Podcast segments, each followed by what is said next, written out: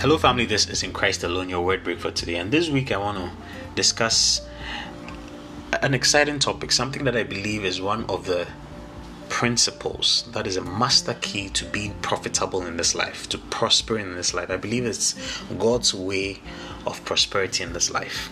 And so I'm calling this one, What Do You Have? What do you have? And it's unfortunate, but I believe strongly that many Christians, especially in Africa, have missed this. And so sometimes being profitable, being prosperous in this life tends to elude us because we have missed this simple principle. And so, you know, as a premise to everything I'll discuss, I want to create a dichotomy between two words. And everyone who has listened to me for a while must have heard me talk about this. So, just for the purposes of this week's series, I'm defining two things a miracle and a blessing, and I want to distinguish them. Now, this is how I will define a miracle. I believe a miracle is when God suspends all the laws of nature, all the laws of science, all the principles of the earth, how things work on the earth, when God suspends it and superimposes upon it His power, His supernatural law. For example, someone may be in need. Let's take when Elijah, you know, when God caused the ravens to bring him food. That was a miracle. We know that is not how we obtain food on the earth. That's not the natural way it works for us. But God is able to superimpose upon that His purpose and His will. When Jesus caused them to fish and they found coins in the mouth of a fish, money in the mouth of fish. That was divine provision at, at work. But we know that's not how money is made. But God suspended all the natural laws of how money is made, all the natural laws of working and earning and gaining by trading and all of that, and caused the miracle to happen. So that is a miracle. I, however, explain blessing to mean this that a blessing does not necessarily you know, forfeit or defy all the principles of the earth.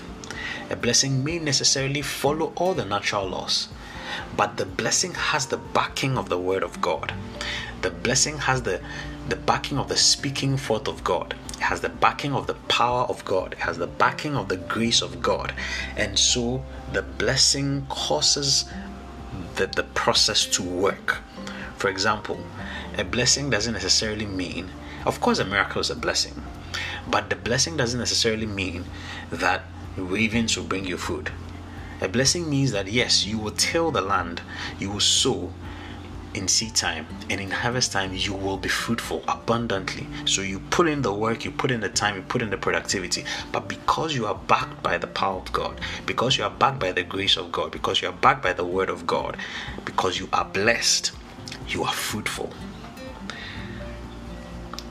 You know, talking about making money. A blessing means that it doesn't mean that necessarily you just always have, you know, unexpected money in your bank account. No, a blessing means that yes, you identify, you know, a, the, a right investment platform, and through understanding, you would know how to invest your money in that platform. And a blessing means that because you have the backing of God, because you have the power of God and the grace of God backing you, that investment is fruitful what you did was not necessarily defying the natural laws of this earth. You followed them. You followed the same principles, economic principles. You follow the same medical principles, or you follow the same you know, principles of work and everything.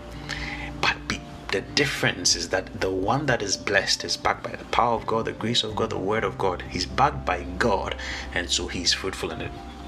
Now, the reason why I want to create this difference between a miracle and a blessing is because I believe that the way God has called us to live is not the way that I am calling a miracle. That's not the way God has called us to live every single day of our lives. I believe God has called us to live a life of blessing. I believe God has called us to live a, a life of blessing. In other words, I'm saying I don't believe that God's expectation of, of His children on earth is that every single day, every single action has to be that we are defying all the laws on this earth. If we need money, we are expecting a miraculous money to appear in our bank accounts. If we need healing, necessarily we are expecting supernatural things. If we need excellence in school, we don't bother about we don't bother about studying, but we expect to pass anyway. Those are miracles. I do not personally believe that that's how God has called us to. I believe God has called us to live a life of blessing. And as and when is important, and as and when the principles of the earth fail, and as and when for God's purpose, He needs the miracle to occur for us, it happens in our case. For example, when the doctors have told you that there is no cure for your sickness, in other words, all the principles of the earth have failed. Of course, God can cause a miracle for you. When, because of some specific situation, you are at the brink of, for example, failing your exam, and can, God can cause a miracle to happen, and somehow you pass that exam. But that is not how God has called us to every single day. God has called us rather to a blessing. In Genesis chapter 1, verse verse number 28 this is what the bible said. After god had created man he said then god blessed them. Then god blessed them. And the blessing he said was was a blessing that commissions us to do something. He says, And God blessed them and said, Be fruitful and multiply, fill the earth and subdue it, have dominion over the fish of the sea, over the birds of the air, and over every living thing that moves on the earth.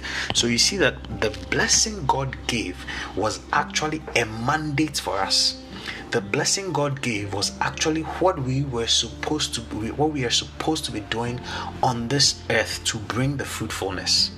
It's even clearer, I believe, in Genesis chapter 8.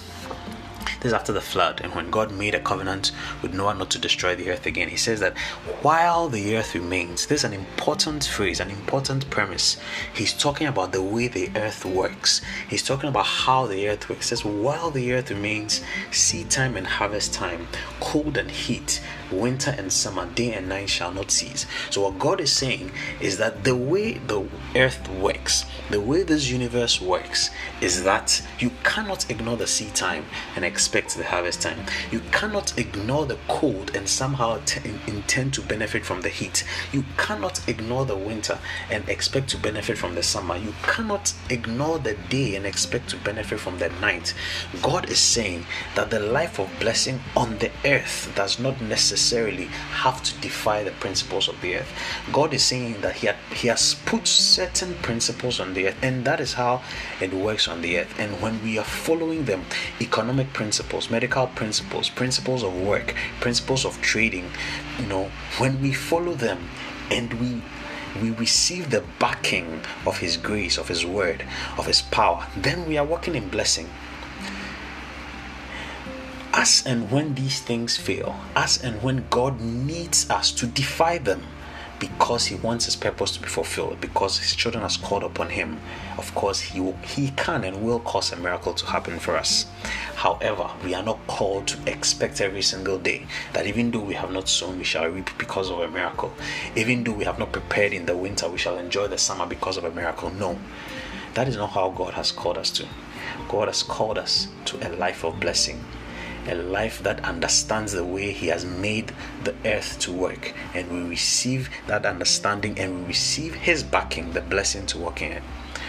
So remember, we are called to a life of blessing, and that means understanding how this universe works and receiving God's backing and God's blessing in it. There's so much more I want to share on this subject, but remember, we are called to a life of blessing, and God will step in with a miracle to fulfill His purpose for us.